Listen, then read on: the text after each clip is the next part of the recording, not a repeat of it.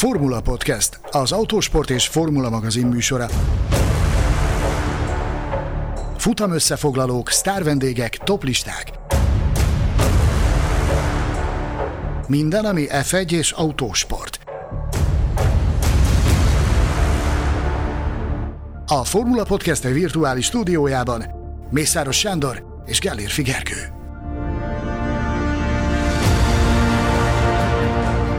A Vodafone, a Ferrari és a McLaren egykori partnere immár a Formula Podcastet támogatja a Vodafone Podcast Pioneers program keretében.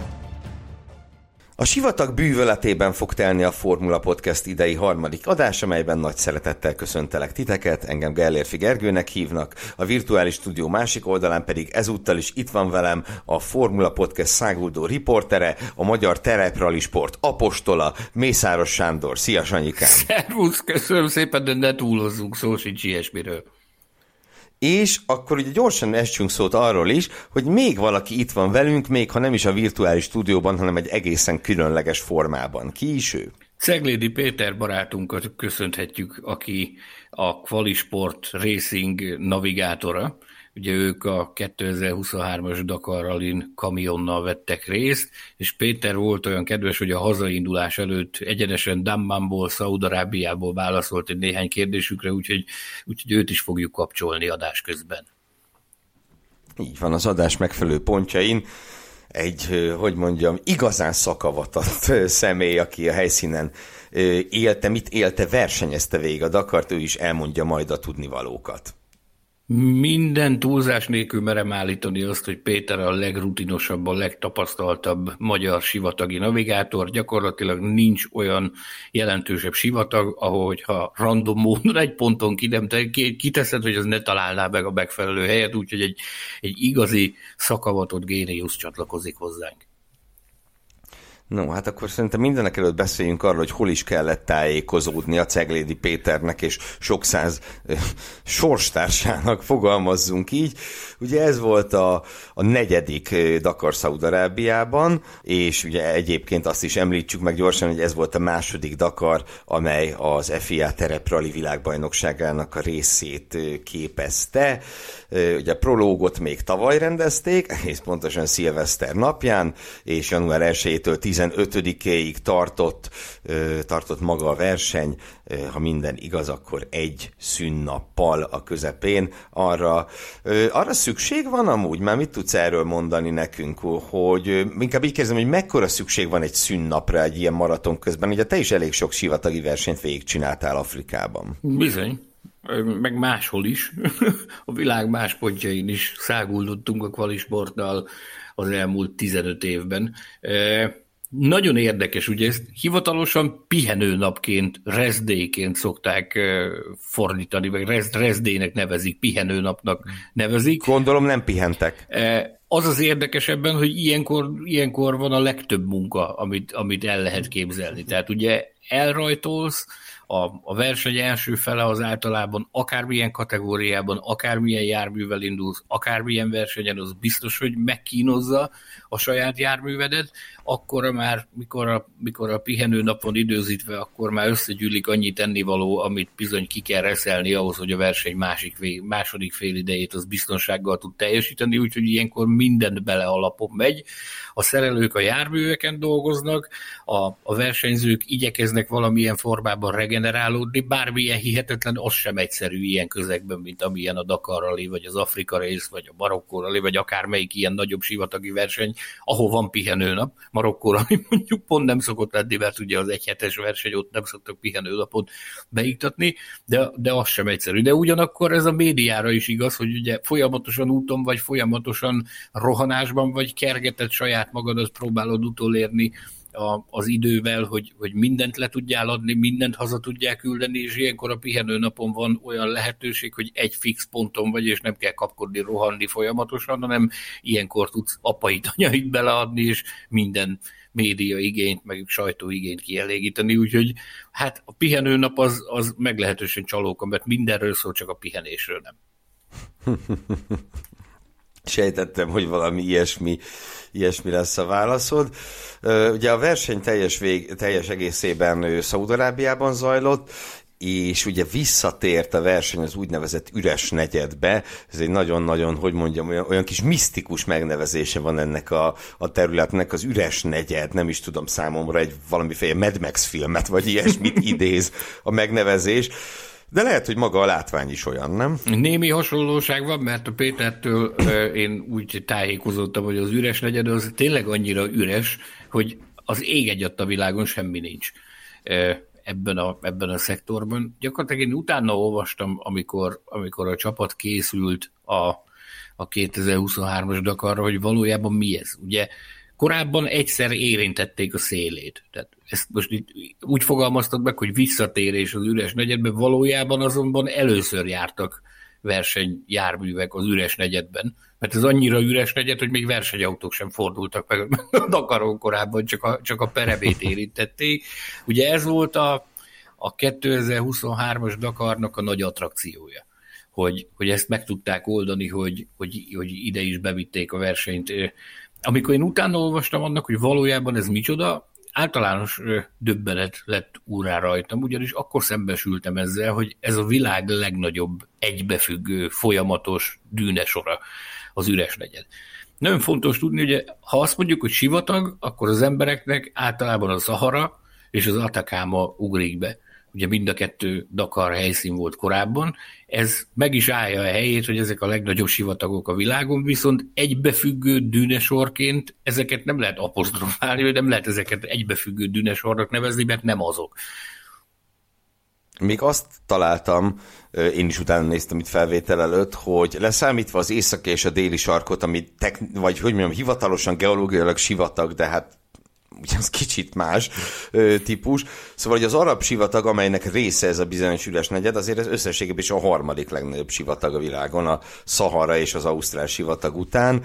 És hát magát az üres negyedet meg úgy kell elképzelni, valóban, ugye, ahogy mondod, hát teljesen üres, és ez egy hét Magyarországnyi területű ö, csak, csak ez a rész önmagában hét Magyarországnyi területű. Ez hátborzongató, nem? Elképesztő, és hát ugye elképesztő méretűek azok a dűnék is, amik, amiket ott lehet, amiket láttunk a, a televíziós közvetítésben, vagy amit, amit kaptam anyagokat a srácoktól a helyszínről, fedélzeti kamerás anyagokat, döbbenetes, hogy milyen, milyen méretű milyen méretű dűnék vannak. Tényleg elképesztő, ez a, ez a legjobb szó rá. Ugyanakkor ha már volt olyan kedves és csatlakozott hozzánk Ceglidi Péter Dammánból a repülőtérről, én azt gondolom, hogy nála avatottabb ember nincs arra, hogy, hogy tekintsünk egy kicsit vissza a Dakar múltjára. Ugye Afrikában kezdődött a Dakar, ami utána emigrált Dél-Amerikába, majd onnan érkezett meg Szaudarábiába, ahol most már szerintem kijelenthetjük, hogy ismét talált magának egy otthont, ahol tartósabban is létezhet. Viszont a Péter abban a különleges helyzetben van, hogy ugye ő versenyzett Kis Sándor navigátoraként öt Dakaron is részt vett. A kvalisportos szubkultúrában egyébként úgy szoktuk mondani, hogy legalább 124 Dakar, Dakarral vett részt. Úgyhogy én, én megkérdeztem őt, hogy 124 afrikai Dakarrali után ő hogyan látja, meg milyennek látja ezt a, ezt a szaudarábiai Dakart, ahol most járt először, hogy mennyire szervezett, meg milyen hangulatú verseny az, úgyhogy hallgassuk meg Ceglédi Péter gondolatait erről. Szia Sanyi! Kezdjük az elején igen, valóban 124 Dakart mentünk a Kisanival, legalábbis 124-nek tűnt az az 5, 5 és fél, amit teljesítettünk. Így hosszú, messziről is elég nehéznek tűntek azok az idők. A különbséget úgy tudnám elmondani, hogy sokkal jobban szervezettebb, profil, profik a szervezők, de hát nyilván változnak az évek is, tehát könnyebb dolgok van, úgy gondolom. A, a nehézsége az az volt, hogy az időjárással ők se tudnak mit kezdeni. Akármennyire profik, nem, az időjárás nincs hatással, semmiféle szervezet, és itt sajnos minket az eső és a sár az nagyon megnehezítette a mi dolgunkat, nem csak a versenyzőkét, hanem a a szervizesekét is. Minket kamerosokat annyira nem hátráltatott a pályán a verseny közben, de a kisebbeket, az autósokat, szájbászádosokat, motorosokat nagyon ö, megviselte az időjárás. És hát este a bivakban a, a sárba tocsogás, igazából kötelező kellék volt a, a gumicsizma, hogy el tudja jutni akár mosdóba, akár étterembe, bármit tudja elintézni, mert, mert lehetetlen helyzetek voltak sajnos a bivakban. A hangulata a versenynek, hát ez az első ez egészen rányomta, tehát mindenki bezárkózott, nem nagyon voltak közösségi terekbe, vagyis sokkal kevésbé volt ö, a közösségi térnek jelentősége, így, hogy a, a, a sok eső és a sok sár miatt mindenki a saját kis ö, tábora körül próbált mozogni, vagy, vagy nem mozogni, hanem inkább bent ültünk és vártuk, hogy elálljon az eső.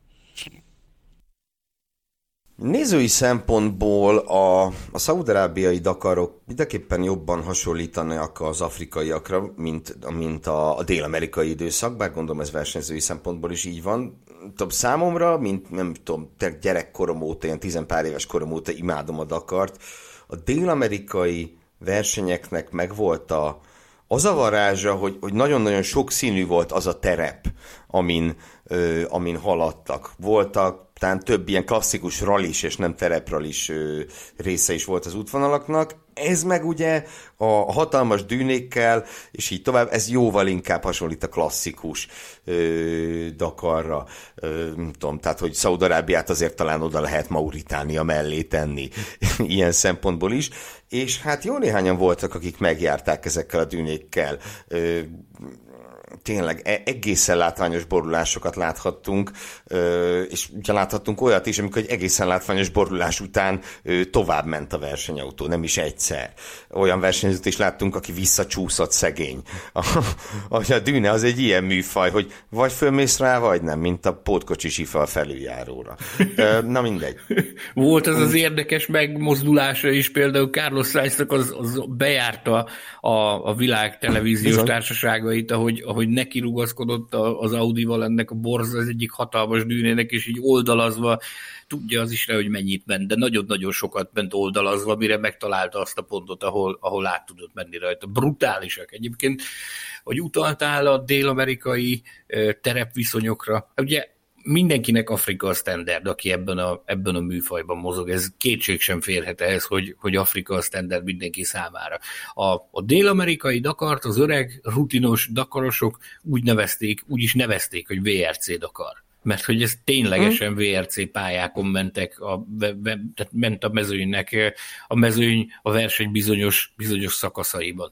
Ugyanakkor volt benne nyilvánvalóan sivatag is, amit előszeretettel mutattak, ahogy keresztbekosba mennek rajta, de ugye azok nem voltak olyan őrületesen nagy területek, mint például Afrikában, vagy mint például itt Szaudarábiában. Ugyanakkor az a verseny annak is megvolt a maga kihívása, csak az egy kicsit másmilyen kihívás volt. Ugye ott hegyvidékeken kellett átmenni olyan magasságokban, ahol, ahol nagyon sok ember került oxigén hiányos állapotba, például olyan elképesztő magasságok, magas hegyeken kellett átmenni, Bolíviában meg az ég tudja, hogy hol. Úgyhogy megvan ennek a Saudi Dakarnak is az a klasszikus szépsége, ami, a, ami az afrikai ö, dakaroknak megvolt annak idején hajtanában, danában, úgyhogy én bátorkodtam, és föltettem egy, egy kérdést Ceglidi Péternek azzal kapcsolatban is, hogy hát óriási dűnéket láthattunk a közvetítésben, meg hogy hát a sivatag a sivatag a, a világ minden táján, de hogy mennyivel másabbak ezek a szaudarábiai dűnék, hogy mennyivel nehezebb vagy könnyebb ezeken dűnét járni, mint mondjuk Afrikában, mondjuk, mint mondjuk Mauritániában. Úgyhogy hallgassuk Ceglidi Pétert, hogy mit mond a dűnékről a sivatag a sivatag a világ minden részén. Afrikában is teljesen másképp néz ki Marokkóban. Egy, egy sivatag vagy egy dűnesor, mint mondjuk Mauritánia északi vagy déli részén. Itt is ugyanezt mondhatjuk el. A homok az homok, a fizika az fizika. Itt az időjárása volt egy kicsit szerencsénk, hogy hidegebb az idő az északi részén, tehát a verseny első felében azt mondhatni, hogy hidegebb volt, az esett is az eső ugye bőven, tehát nekünk az ilyenkor a, a dűnemászást azt merőben megkönnyíti. Igen, hatalmasak a dűnék, és nagyon nagyok a távolságok is benne, tehát el sem tudtunk ide képzelni ilyet, hogy 100 km fölötti dűne sort folyamatosan egy, tehát egy, egy dűnének kell tekinteni. megmászunk, megcsináltuk, nem mondom, hogy könnyű volt, sőt az, el, az előző dakarosok azt mondták, hogy kifejezetten nehéz homok ö, etapokat írtak a szervezők. Azt gondolom, hogy ezt probléma nélkül meg tudtuk oldani. Ez elsősorban ugye hát a tapasztalatnak, meg az autónak a, a, a tulajdonságainak, az erejének, futómű tulajdonságainak köszönhető. Az elmúlt években azt mondhatjuk, hogy a Dakar egy folyamatos megújulás alatt van. Mindig van valami új, ö, új izgalmas ö, dolog, amire, ami különlegesé teszi az adott évet. Tavaly ugye ez a mindennek előtt a világbajnokságnak az elindulása volt, a, az elektromos autók térhódítása, amiről kénytelenek leszünk még beszélni ma, azt hiszem. ugye ezek szintén egy ilyen, ö, szintén egy ilyen jelentős Hmm, változást jelentenek. A szabályokban, amiben most nem menjünk bele, de ott is folyamatosan próbálják kicsit igazgatni a, az előírásokat. Ö, hát talán ilyen szempont, mondhatjuk, hogy modernizálni akarják ilyen szempontból is a Dakart, és nem csak ilyen szempontból, hanem technikai szempontból is. Ugye tavaly vezették be a standardizált, mm, mondjuk egy digitális itinert, talán jól fogalmazom. Nagyon jó, legtöbb, így hívják, hogy digitális itiner, ez a neve neki, Digital Roadbook. A, a legtöbb kategóriában, és idéntől pedig már az összes kategóriában, így a motorosokat is beleértve, a digitális itiner ö, navigálja a sivatagban a versenyzőket, illetve a navigátorokat. Mm, nem tudom, hogy ez most nyilván ilyen kis föld, földobom ezt a kérdést, mert tudom, hogy Péter, te erről is megkérdezted, de engem tényleg nagyon érdekel az, hogy, hogy ez mennyire lehetett egyáltalán nehéz a, az ilyen rutinos, évtizedek óta működő navigátoroknak átszokni a papír alapú itinerről a, kis tabletre, vagy nem is tudom milyen formában ö, vannak ezek a digitális itinerek. Szóval mit tudtál meg erről? Mindjárt elmondja Péter nekünk a, a digitális itinernek a rejtelmeit. Viszont mielőtt átadnám neki a szót, egy picit szeretném méltatni őt magát, hogy hogy meg azt, hogy milyen elképesztő munkát kellett végezni neki és minden navigátornak, akik sivatagban ténykednek a múltban, amikor még papíros itinerek voltak. Ugye tisztán emlékszem rá, hogy minden versenyen úgy volt, hogy meg volt határozva, hogy a, a, nap, a, a nap folyamán mikor kapod meg azt a bizonyos másnapi itinert. Ugye azt, hogy mindig elment, minden egyes alkalommal fölvette, szépen elment a táborban a a, a csapatnak a, a tábor helyére, ott ha esett, ha fújt, ha hideg volt, ha meleg volt, ha ki voltál berülve, ha nem voltál kimerülve, akkor is nekiállt, és, és azt a több száz oldalas kis könyvecskét átlapozgatta, ebben ilyen, aki látott már ilyet, aki nem, az érdemes rákeresni a, az interneten, hogy hogy is nézett ki a papíros korszakban egy ilyen intiner, hogy milyen, milyen hihetetlen jelek vannak ebben, amikből gyakorlatilag a, az útvonalat ki kell bogozni, meg ki kell hámozni a megfelelő irányokat. Ő ezeket a, ezeket a hieroglifákat, ő ezeket tökéletesen tudta értelmezni, és mindenféle színes ö, szövegkiemelővel, meg minden egyéb mással előkészítette magának másnapra, hogy hogyan adja majd a, az utasítást a Kovács Miklósnak. Ugye ez egy csodálatos korszak volt, a papíros itinernek a korszaka, egy, egy, egy igazi hőskor, aztán most átléptünk itt is már a digitális érába, aztán hallgassuk meg Ceglédi Pétert, hogy milyen is a digitális itinerrel tevékenykedni navigátorként. Beszéljünk egy pár szót erről a digitális itinerről, ami gyakorlatilag egy tablet, amire föl van töltve a teljes útvonal, tehát be van digitalizálva a rendes roadbook, minden rajza, minden egyébbel együtt. Ez természetesen el van benne rejtve, bizonyos kódokra nyílik ki ez az itiner, reggel adnak egy, egy kódot a bivak kiáratában, akkor megnyílik az az oldal, ami elvezet minket a rajtig, és mikor a rajtba megérkeztünk, és beállunk a rajtba konkrétan, tehát 20 méterre vagyunk a rajtól, akkor nyílik ki a, a versenypályának a az oldala. Ez az egyik fele, a másik az egy hagyományos GPS a tetején, ami ugyanúgy mutatja nekünk a, a, az irányokat, a GPS pontokat, ugye amikor, amikor lehetséges, tehát ezek is ö, hét darab, hétfajta GPS pont van különböző értékelésekkel, különböző megjelenítésekkel, plusz még a méterszámláló is integrálva van benne, tehát a műholdról veszi a, a jelet, és nem a kerékfordulatról. Maga a kezelése azt gondolom, hogy, hogy navigátorok fejlesztették, navigátorok találták ki, hát úgy működik, ahogy annak kell. Se többet, se kevesebbet nem tud. Én teljesen meg vagyok vele elégedve, bár féltem tőle, hogy, hogy, hogy minden újtól az ember egy kicsikét tart, de, de semmiféle negatívumot most már így a verseny vége felé nem tudok róla elmondani. Voltak olyan dolgok, amik nem tetszettek benne, és aztán megértettem, hogy igen, ez tényleg így kell, hogy működjön. A, ugye ideig nagyon sokat dolgoztunk azzal, hogy módosították a pályákat, és akkor előző este, tehát a rajt előtti este a, az eligazításon kiosztottak egy valamikor két-három oldalt, valamikor öt-tíz oldalnyi javítást azokat nekünk végig kellett lapozni, végig kellett bele írni az eredetileg kiadott papíralapú itinerbe, külön, mindenki különböző színeket használt, hogy felhívja a figyelmet a, a különböző dolgokra. Itt most ez nincs.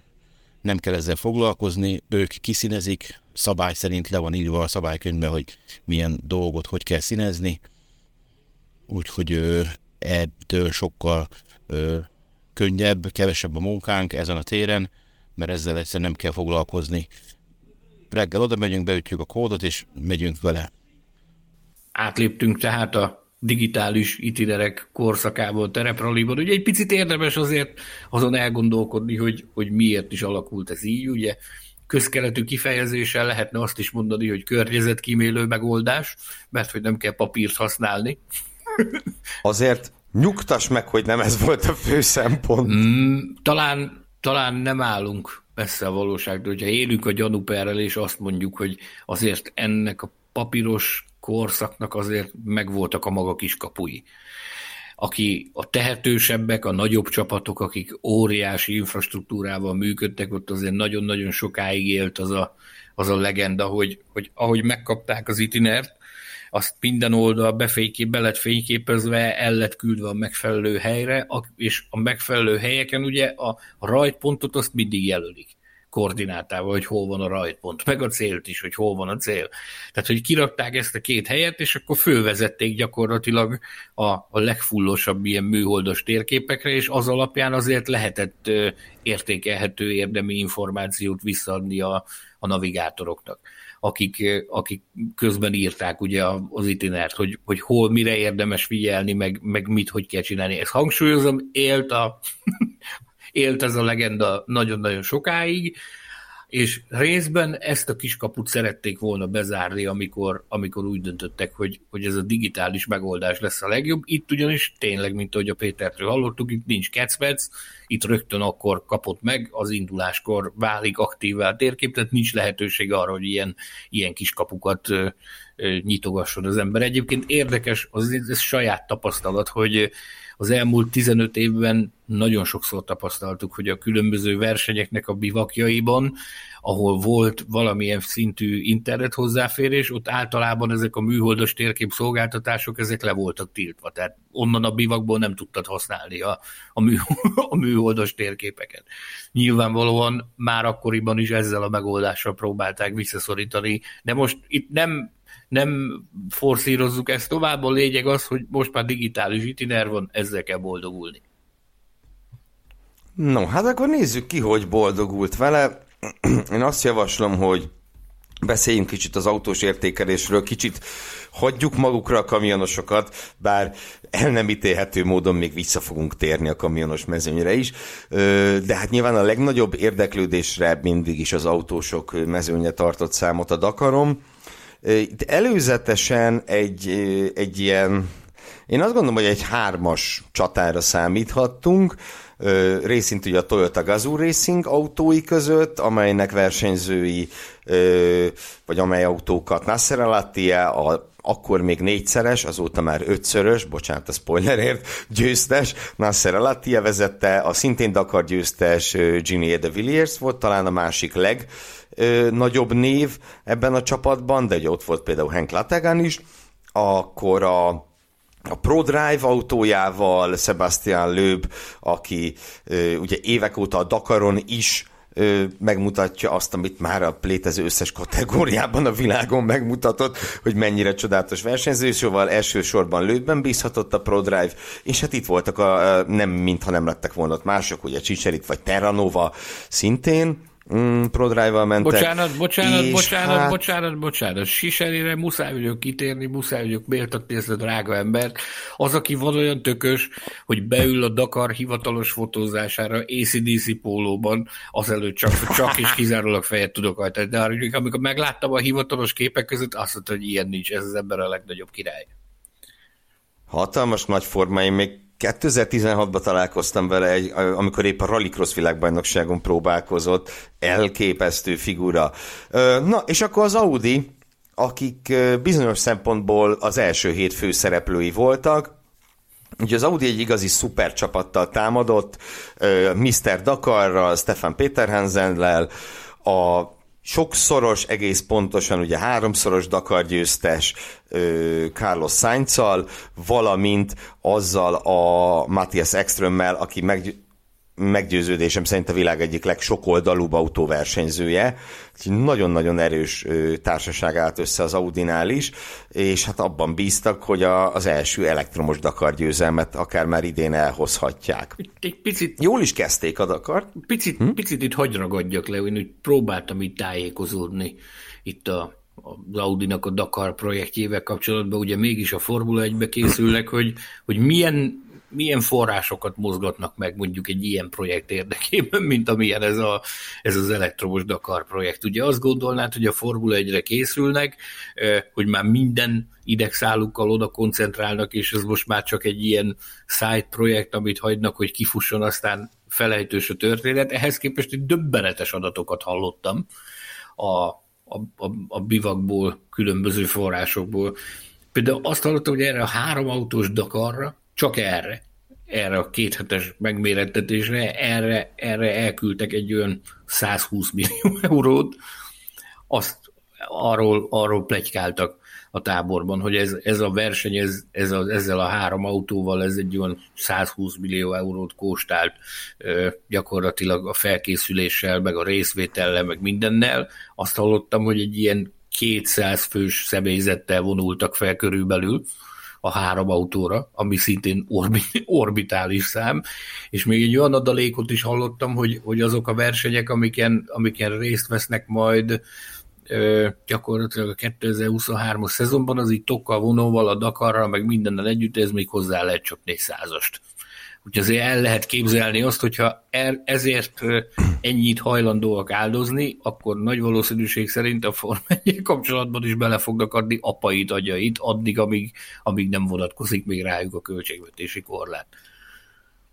Én annyit mondok, hogy én már el is képzeltem, és már el is borzattam, ahogy ezt végighallgattam tőled. És hát az első napokban úgy tűnt, hogy ez a pénz ez jó helyre került, legalábbis Audi szempontból hiszen a prológot a, azt megnyerte Matthias Ekström, az első szakaszt Sainz nyerte, és még a második nap után is Sainz állt az élen. Utána viszont jöttek a problémák, és ugye ekkor érkeztünk el az ötödik naphoz, ami egy nagyon-nagyon izgalmas, talán az idei Dakar, hogy mondjam, sportpolitikailag legizgalmasabb eseményét hozta, Ugye ekkorra Alattia a Toyotával már érre állt, és Péter Hansel előtt több mint 20 perccel vezetett. Hogy kell perképesen megfogalmazni, hogy mi történt ekkor? nagyon nehéz. Nagyon nehéz megfogalmazni. Ugye elképesztő indulatokat generált az a döntés, amit a, a Nemzetközi Automobil Szövetség meghozott. Úgy döntöttek, hogy a, a hatodik naptól kezdve a, az Audisok gyakorlatilag 11 lóerőnek megfelelő teljesítménnyel nagyobb energiát használhatnak a, a versenyautóban. Ez így történt, ez így történt. Ugye egészen pontosan van ez a Equivalence of Technology nevű ö, mechanizmus. Hasonló a BOP-hez valamelyes, csak ez nem az, ugye, amiről az elmúlt adásunkban jót beszélgettünk. Ö, apropó ajánlom mindenkinek a legutóbbi adásunkat, amelyben Balog és Gobod is szakkollégákkal arról vitatkoztunk, hogy kell az ilyen esélykiegyenlítés a sportba, vagy nem, már hogy a motorsportba. Itt minden esetre úgy döntöttek a szervezők, és a közleményükben külön kiemelték, hogy a gyártókkal és a csapatokkal nagy egyetértésben fogalmazták meg azt, hogy ö, megpróbálnak valamiféle egyensúlyt teremteni a hagyományos ö, üzemanyag vagy hagyományos erőforrások által hajtott ö, kategóriák, ill, kategória, illetve ez a bizonyos T1U, azaz az elektromos ö, kategória között, és abban is, abban is megállapodtak előre, hogy mivel a Dakar egy nagyon hosszú verseny, és korábban ezeket a, ezeket a kiegyensúlyozásokat csak tesztek, illetve szimulációk alapján tudták végrehajtani, a verseny tapasztalatait felhasználva módosíthatnak verseny közben. Legalábbis ugye az illetékes bizottság ezzel védi magát, hogy ez a csapatok és a gyártók egyetértésével történt, és a közleményben az szerepel, hogy mivel úgy látják, hogy az első három szakaszon 9,3 kW teljesítmény fölényben volt a T1 pluszos autók, tehát a TIA és társai hagyományos hajtással, ezért 8 kW-ot, tehát nem ennyit, hanem ennél valamennyivel kevesebbet adnak a T1 úsoknak, azaz az elektromos autóknak. Na, ezután szabadult el a pokol, ugye? Nem kicsit, hanem nagyon. Nasser al elgurult a gyógyszer. Egy posztban ostorozta egyrészt a versenyszervezőit, másrészt a szabályalkotókat, azzal vádolta őket, hogy, hogy megölik a versenyt már egy ilyen korábbi, egy ilyen korai fázisban, amire rácsatlakozott a navigátor a Mathieu Bommel is, ő úgy szintén ostorozta a, a szervezőket és a szabályalkotókat, amiben később becsatlakozott uh, Mathieu Bommel posztja alá bekommentált a táborból Matthias Ekström is, hogy, hogy nem biztos, hogy bele kellene menni ilyen platformon a, a politikai kérdésekbe. Aztán nagy meglepetésre bedurrant Sven Quant is, az x főnöke, ugye ők működtetik ezt, a, ezt az Audis programot, a Quantúra csapatfőnök, ő is megnyilvánult azzal kapcsolatban, hogy jobban járna Nasser Alatiak, aki egyébként korábban nála is versenyzett, sőt, zajos sikereket ért el különböző nagy derbiken, egyebek mellett a Dakaron is, hogy jobban járna, hogyha egyeztetne a saját csapatvezetőjével azzal kapcsolatban, hogy, hogy minek eredményeként jött létre ez a, ez a rendelkezés, amit, amit az illetékesek meghoztak. Ugye ez volt az, hogy, hogy már a verseny előtt ezzel kapcsolatban volt egy megállapodás, hogy, hogy ilyen formában bele lehet nyúlni ebbe a, ebbe a történetbe. Egyébként nagyon érdekes az, hogy, hogy a Toyota Gazoo Racing, mint csapat, ők nem protestáltak, meg nem hőzöntek ez ellen a, ez ellen a rendelkezés ellen. Hát nyilvánvalóan, hogy ha valóban létre, valóban volt egy ilyen megállapodás a verseny rajta előtt, akkor furcsa is lett volna, hogyha elkezdtek volna hőbörögni, aztán utána szépen egy annyi egy érdekesség volt ezzel kapcsolatban, hogy a, a Sven Quant féle visszavágó állásfoglalásban, amit Nasser al intézett, abban, abban odaszólt neki, hogy nagyon érdekes az, hogy részrehajlással vádolja a szervezőket az az ember, aki a, a verseny előtti sajtótájékoztatón arról beszélt, hogy az elméletileg érintetlen üres negyedben ő úgy jár, mint az a második otthona lenne. Tehát ezzel, ezzel vissza lett szúrva azért kőkeményen, úgyhogy ez egy nagyon érdekes sportpolitikai csatározás volt, ami különleges szint vitt a, a versenynek ebbe a szakaszába, de aztán, ahogyan mondani szokták, az élet megoldotta itt a, a, a keleti kérdést. Hát elég gyorsan, elég gyorsan, hiszen ugye a hatodik szakasztól kezdve változott meg a, mm, az elektromos autók teljesítménye, és gyakorlatilag ezen a szakaszon hát egy egészen elképesztően érdekes dolog történt, hiszen hát nagyjából centire ugyanott ö, bukott ö, Péter Hansel és Sainz, ugye az Audi két vezérautójával, ráadásul Péter Hansel navigátorát kórházba is kellett szállítani, Sainz végül tovább ment, de irgalmatlan sok időt veszített, míg ráadásul Yazid Araji, aki, aki még egy erős kihívónak tűnt, szintén problémákkal küzdött ezen a napon, így aztán gyakorlatilag az Audi kiszálltak a versenyből, Alattia meg egy nappal később ott találta magát egy bő egy óra előnyel márkatársai Henk Lategen és, és Lucas Moraes előtt.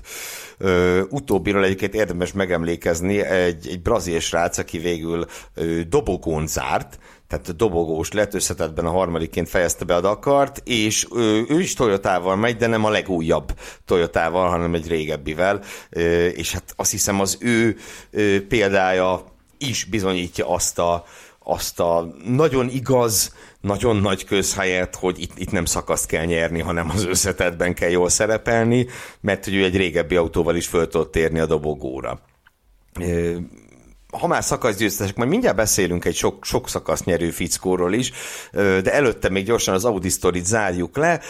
Ugye gyakorlatilag Péter Hanzel és Sainz elszálltak, ekkor Ekström lépett elő a, az Audi úgy szólván vezérpilótájaként, aki nem volt a nem volt ő sem közel a Lattiához, de ezen a ezen a szomorú napon ő az ötödik helyen állt az összetetben, tehát ezen a napon, amikor az Audi elvesztette a két vezérpilótáját, és extrémet másnap hagyta, hagyta cserben a technika, így aztán hiába végzett sokszor szakasz dobogókon is, összesítésben a legjobb tízbe sem került be ő sem, és Sainzról is mondjuk el, hogy neki hogy ért véget a versenye, ugye pár nappal később ő szenvedett egy újabb balesetet, és hát ugye ez zavaros történet alakult a ki. Legnagyobb, Azt hiszem, a legnagyobb bocs, sztori.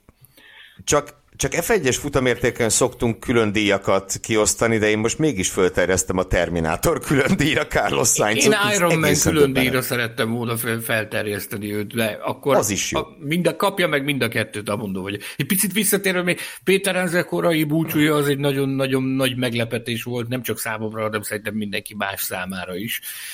Nagyon sajnáltam a navigátorát, Eduard Boulanger-t, aki, akit ugye helikopter vitt el a helyszínről sérülések miatt.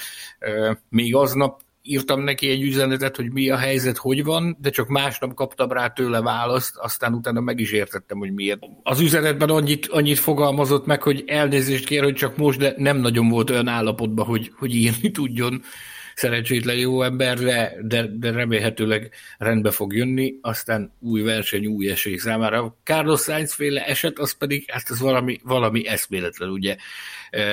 Ott történt egy, egy bukfenc, egy perec, ami, ami miatt ott ők rostokoltak egy bizonyos ponton, ott az idősebb Carlos Sainz fájlalta a jobb oldalát, amikor megérkezett a helikopter, ugye ilyen nagy eséseknél azért, hogyha ha valaki fájdalomra hivatkozik, akkor az a protokoll része, hogy azonnal kórházba kell vinni, úgyhogy annak rendjes módja szerint bevágták a helikopterbe, elindultak vele a Riádi kórház irányába, majd félúton úgy értesült, hallotta a rádión a, a helikopterben, hogy, hogy állítólag közeledik valaki, aki tud segíteni a az ő egységén, hogy esetleg talpra állítsák az autót, úgyhogy azonnal jelezte a helikopterpilótának, hogy tök mindegy, hogy mi van, indulás vissza a helyszínre, mert van esély a folytatásra, úgyhogy mese nincs, ha van esély a győzelemre, ha nincs, akkor már nem volt, de akkor is menni kell tovább, úgyhogy hát én nem tudom, egyszerűen a totális döbbenet, számomra az, hogy, hogy mennyi motiváció, mennyi akarat, meg mennyi küzdeni tudás szorult ebbe az emberbe, Carlos Sainzba. Gyakorlatilag amit lehetett, ő tényleg mindent megnyert. Mindenütt letette a névjegyét, mindenki tudja, hogy egy orbitális világklasszis, tehát ha valakinek nincs már bizonyítani valója, akkor az ő.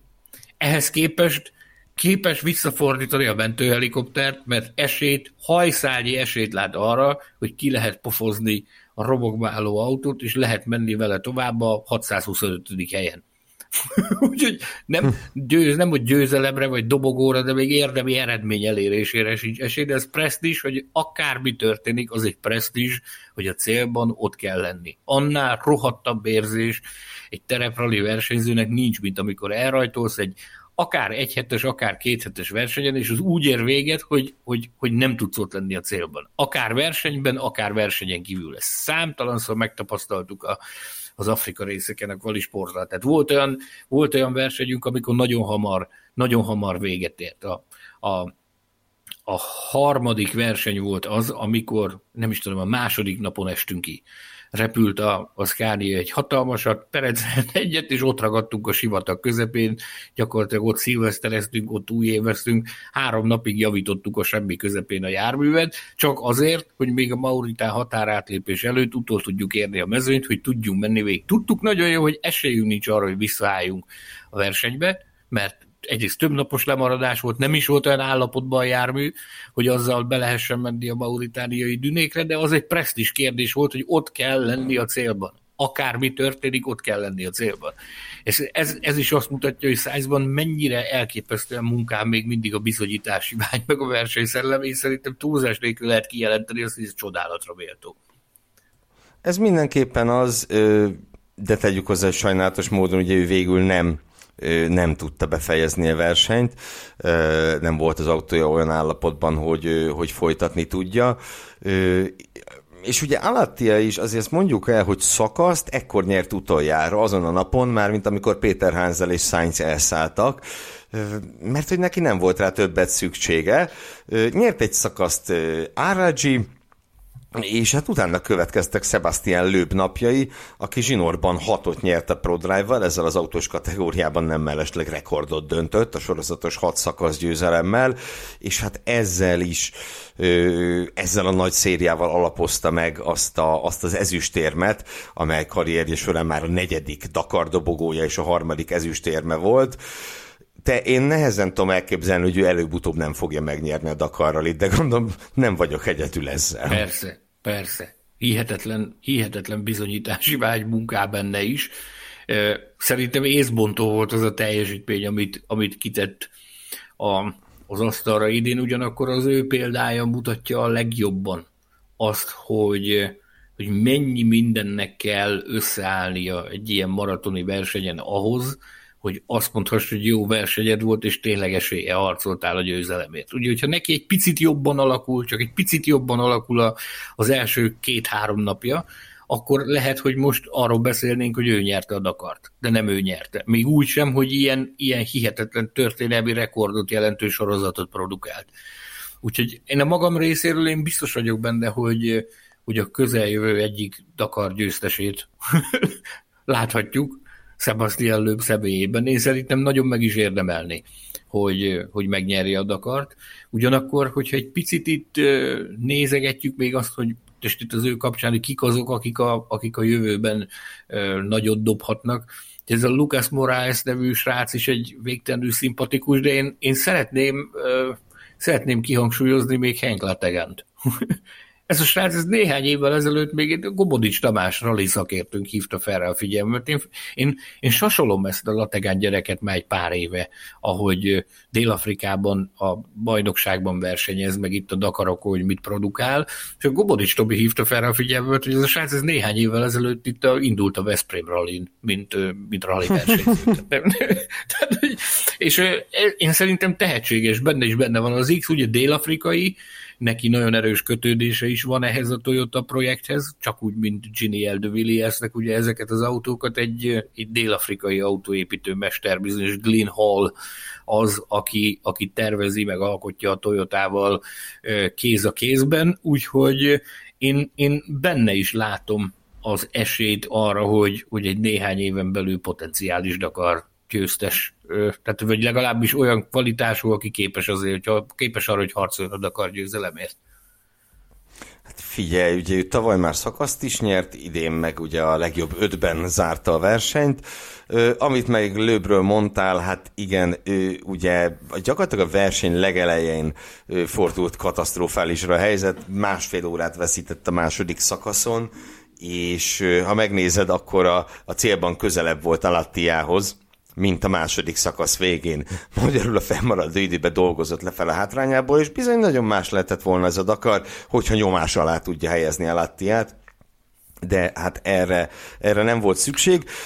Még miatt a győztesről szólunk még pár szót, igen? Hozzá kell még tenni lőbb szerepléshez, hogy ugye ő ProDrive Hunterrel versenyez.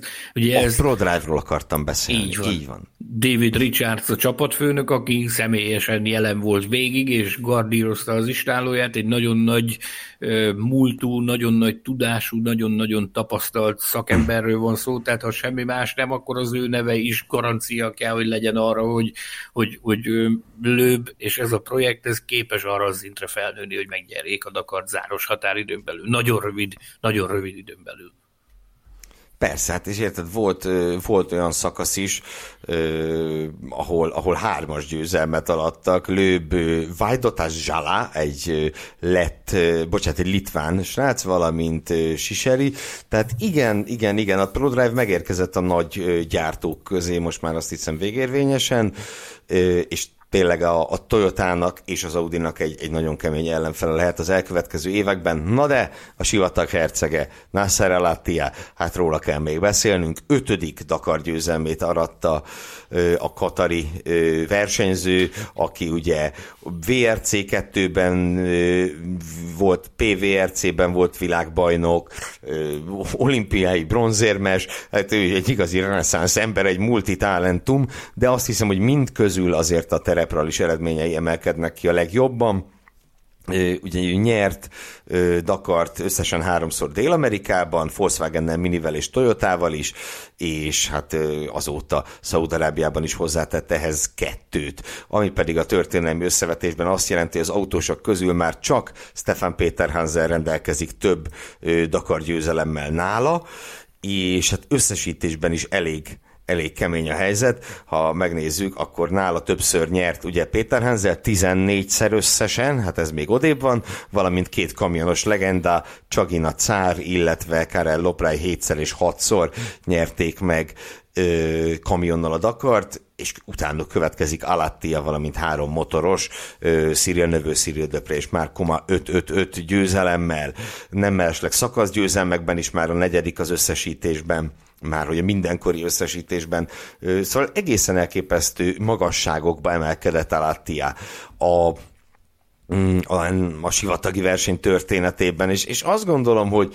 talán még amikor az első Dakarját megnyertek a volkswagen még akkor se gondolhattuk volna, hogy egy ilyen Dakar történeti jelentőségű versenyzővel állunk szemben. Nekem a hideg végig fut a hátamon, hogyha belegondolok abba, hogy hova jutott ez az ember a 2000-es évek elejétől mostanáig.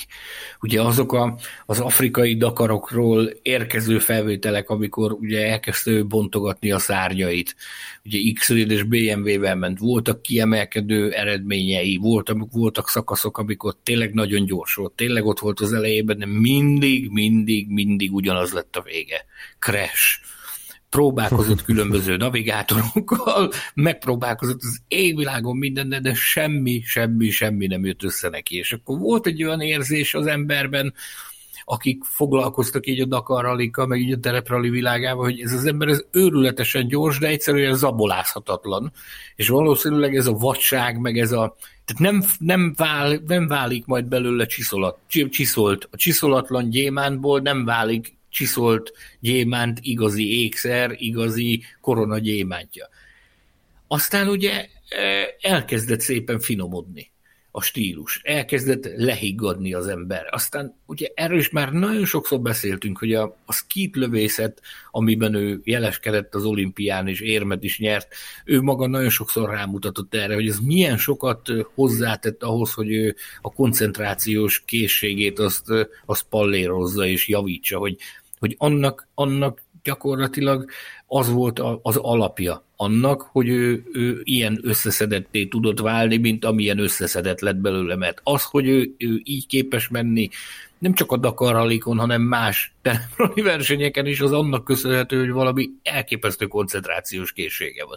Nagyon jó megtalálták a, az összhangot Mathieu Bomellel, aki addig is, ugye, ő, ő maga ő próbálkozott vezetéssel is, meg, meg más sportokkal is végül sérülések miatt került a, a jobb egybe, mint navigátor. És azt mondta, hogy volt olyan időszak az életében, amikor azt gondolta, hogy, hogy a sportvilága az, az bezárja a kapuit, meg az ajtaját előtte, és, és kénytelen lesz valami civil foglalkozás után nézni, és el kell köszönni a sporttól, amikor ugye jött ez a, ez a lehetőség, hogy össze lehetett ülni Nasser Alattiával, ami ugye egy ilyen utolsó utáni reménysugár volt a számára. Aztán ez, ez nézzük meg, hogy milyen szinergia alakult a két ember között. Tehát gyakorlatilag nem is kell, nem is nagyon kell, hogy beszéljenek egymással, úgy is értik egymást. Annyira, annyira összecsiszolódott már. Ez különösen fontos a terepraliban. Nagyon sokszor van, aki csak legyint így, hogy a navigátor az, az csak ott ül, az csak ott ül. Nem, nem, nem, kérem. A navigátor akármennyire lehet gyors, Nasser Alattia, akármennyire lehet gyors, Stefan Péterhenzel vagy Carlos Sainz, a navigátor szerepe az mindig kulcsfontosságú. Én úgy szoktam megfogalmazni ezt, hogy egy, egy jó navigátor az az autónak a kapitánya mint egy hajós kapitány, aki megmondja mindenkinek, hogy mit kell csinálni. Egy jó navigátor az kulcsfontosságú. Itt viszont a, a Nasser esetében összeállt ez a csomag, és, és gyakorlatilag jelen pillanatban kikezdhetetlennek tűnik, golyóbiztosnak tűnik ez a csomag, mert, mert nehéz helyzetekben is, nehéz helyzetekből is képesek jó kikeveredni, úgyhogy nagyon masszív páros ez, amondó vagyok. Igen, és hát hát eredményi tehát meg tudod, itt, itt, ha pusztán az eredményeket végignézzük, az az elképesztő. 2010 óta volt összesen 14 Dakar. Ebből a 14-ből 5-öt megnyert, 5-ször lett második, egyszer harmadik és háromszor kiesett. Tehát e, ez, ez egészen elképesztő. 14-ből 10-szer volt a top 2-ben. Döbbenet. Sőt, még tovább megyek, 2016 óta csak, sőt, bocsánat, 15 óta csak első vagy második, meg egy kiesés. Szédületes. És mielőtt tovább mennénk más kategóriákra, egy emberről szeretnék még szót ejteni méghozzá Nani Romáról. Arról a Nani Romáról, aki ugye 96 óta mindig a Dakar mezőnyének tagja, többszörös győztes, és 96 óta először kellett kihagyni a Dakart, ugye a ProDrive-val indult volna, Romádnak tavaly, Románál tavaly rákot diagnosztizáltak, és sikeresen megműtötték, és nagyon jó halad a felépülése, de ugye ő maga adta közre a rajt előtt pár hónappal, hogy, hogy a kemoterápia és minden egyéb miatt egyszerűen ő idén nem tudott lenni a Dakaron, de jövőre mindenféleképpen mindenképpen vissza akar térni, mi pedig nagyon visszavárjuk. Nekem az egyik személyes kedvencem, meg annyi személyes vonat hadd engedjek meg magamnak, hogy ő volt az első úgy szóval híres autóversenyző, akivel interjút készítettem még, hát most már majdnem tíz évvel ezelőtt,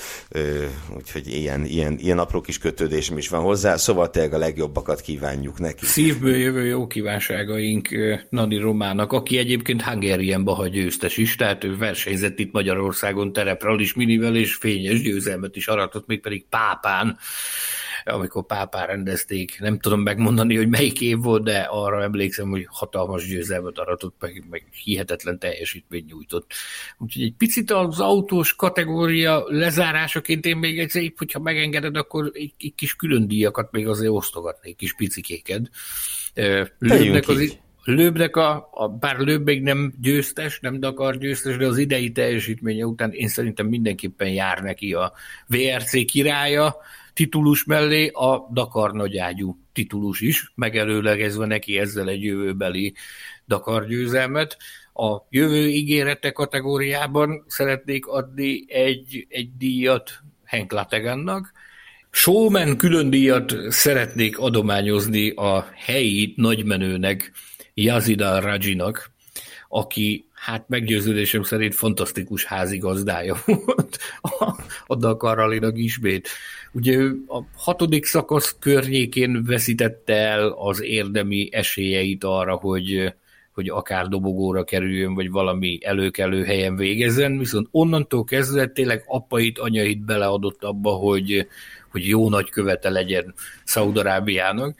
Riádban például a pihenő napon az autós mezőny jelentős részét meghívta a, a, a palotájába, ahol tejbe vajba fürdette a versenyzőtársakat, ami, ami szemnek, szájnak ingere ott minden terítékre került, meg egy, egy nagyon tehát láttam róla videókat, meg a közösségi médiában is posztoltak róla a, a versenytársak, hogy milyen jó házigazda volt Yazida Rajji, az egy tényleg, tényleg különleges esemény. Hát és most már ennek hagyományai is vannak, mert állítólag már tavaly is volt ilyen jellegű összerőfedés, aztán utána ugye, ahogy, ahogy haladtunk előre az időben, nyilvánvalóan olyan nagy vérmes reményei nekik már nem lehettek. Dirk von Cicevic a navigátora, ezért többször előfordult olyan, hogy ahol mentek és láttak embereket, hogy ott a sivatagban valami piknikezés zajlik, néha megálltak és kedveskednek a helyieknek, de volt egy, amikor, amikor Lategannak problémája volt, és az ő autójukból szereltek ki alkatrészt, és rakták át a Lategan autójába,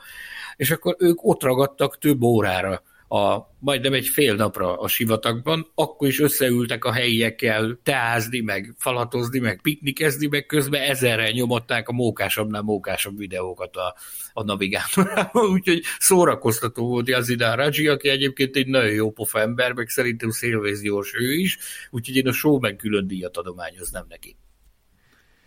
Ja, hát én még emlékszem, amikor RRG először föltűnt a Dakaron, és, és szenzációs tempót diktált, azonnal ugye szakaszt is nyert a legelső Dakarján, e, és egyébként ugye mondott, hogy jó párszor megállt a piknikezőknél, hát a hetedik szakaszon nem, hiszen azt megnyerte az idei Dakaron, tehát ő is húzott be szakaszgyőzelmet, és hát ami Áragy volt 2015-ben az év újonca, vagy az év felfedezetje, az szerintem idén mindenképpen, mindenképpen a brazil versenyző Lucas Moraes kell, hogy legyen, mert tényleg első Dakarján Brazilként, amit nem egy tipikus Dakar nemzet, azért az nem állíthatnánk az összetett dobogóra állni, úgyhogy 18 perccel maradt le összesen Sebastian Lőptől, hát az, az minden, minden kalapnak a megemelését maximálisan megérdemli.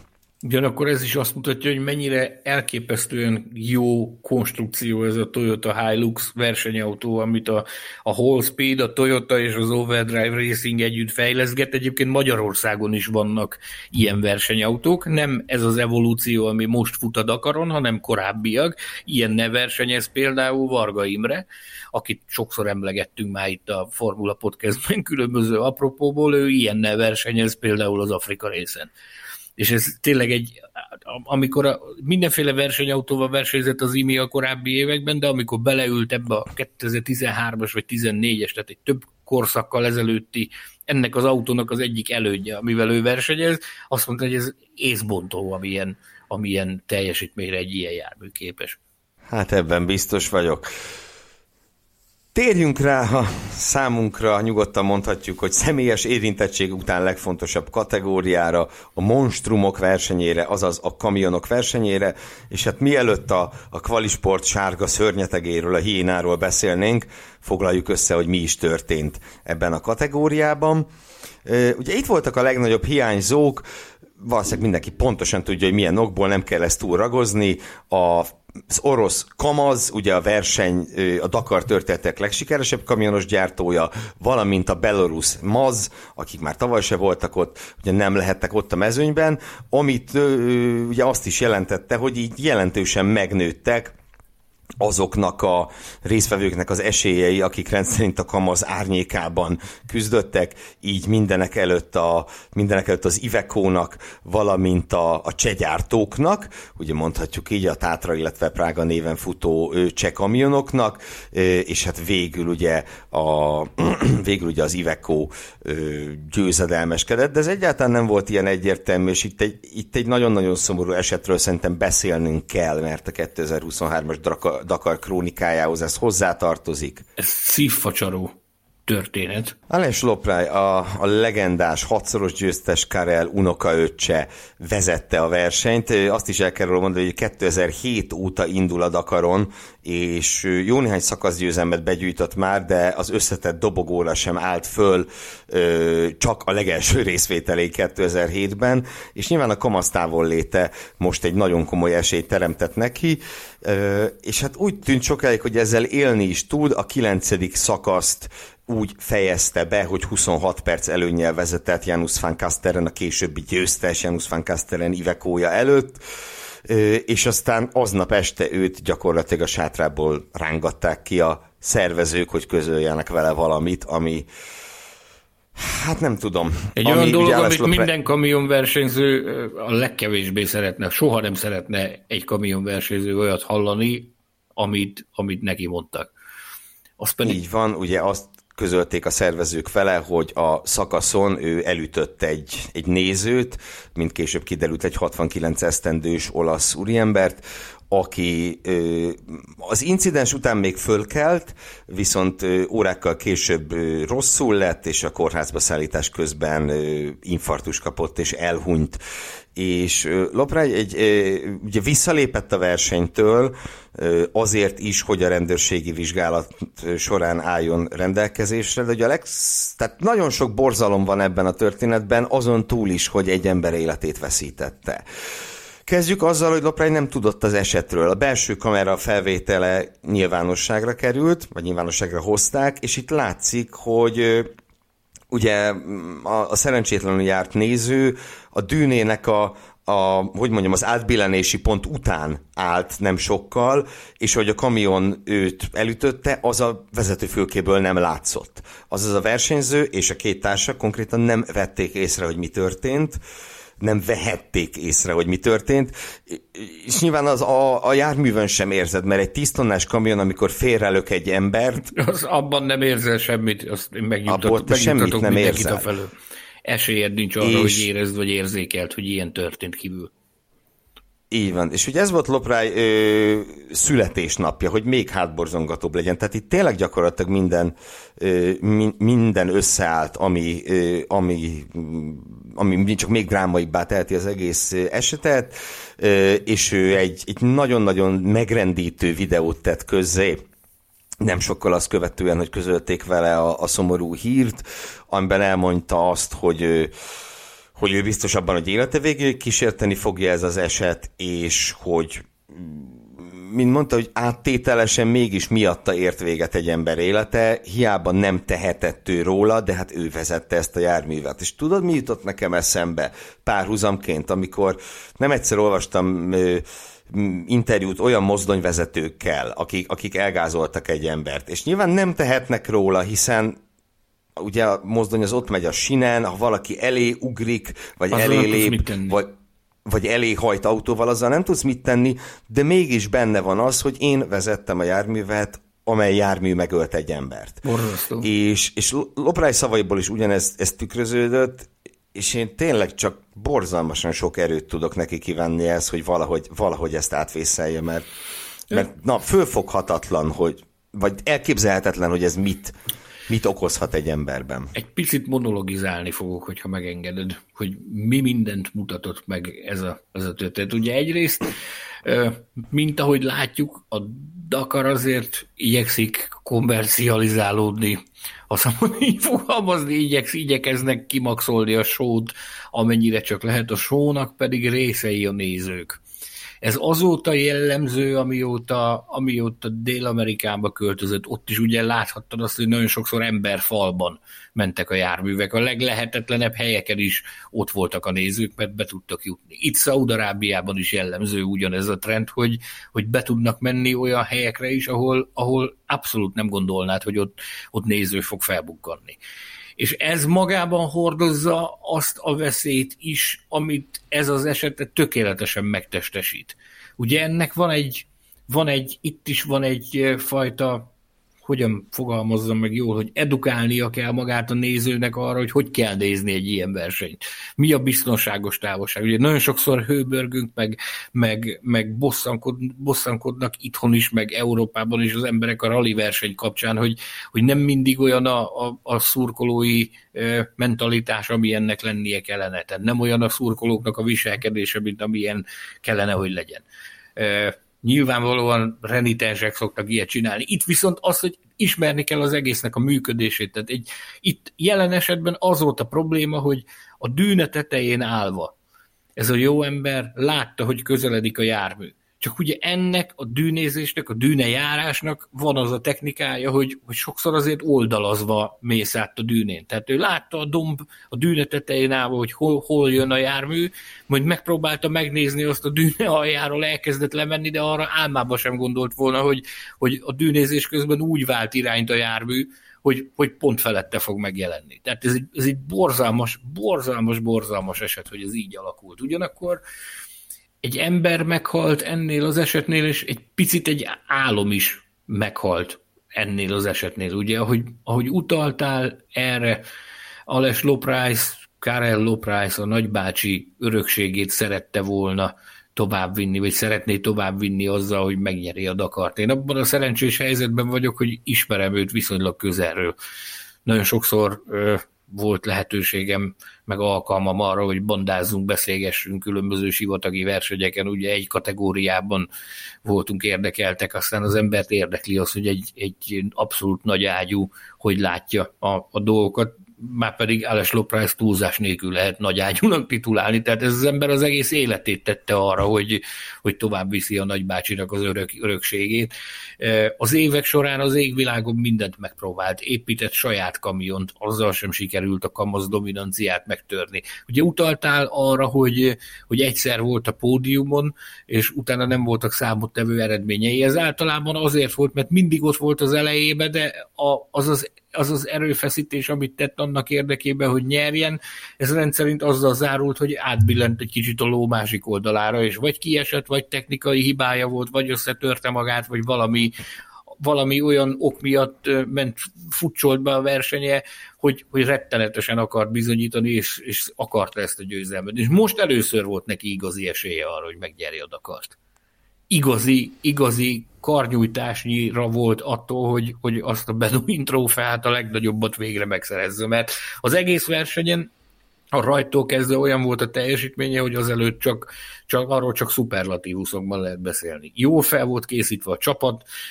tökéletes volt az autó, ő maga is hibátlanul vezetett, tehát szenzációs, szenzációs szakaszokat produkált. És kargyújtásnyira volt attól, hogy, hogy megnyerje ezt a versenyt, de egy ilyen borzalmas eset húzta keresztül a, a számításait, ilyen, ilyen körülmények között, ahogy, ahogy erre utaltál. Tehát ez, hogy a születésnapján halálos balesetben vesz részt, ez, ez hátborzongató, nem tudok rá más mondani. Hát az, hát az. Uh, no, kellemesebb vizekre vezzünk. Ugye még egyszer emeljük ki, az Iveco nyerte a Dakart, méghozzá kettős győzelmet arattak, több mint tíz évvel. Pontosítsunk. Döröly Iveco Kérlek. nyerte a Dakart. Ez egy nagyon fontos dolog ezt kihangsúlyozni, hogy Döröly Iveco nyerte a, a Dakart Janus van Kasterennel. Ugye a, a Dakart hosszú ideje dominálja a kamaz. Aki a kamaz dominanciáját meg tudta törni, az szintén egy második generációs versenyzői, versenyző fenomén. Gerard de Roy volt az, aki képes volt a, a családi csapatban olyan privát csapatként félgyári támogatással olyan autót építeni, amivel ezeket a szörnyetegeket, a kamazokat meg lehetett verni.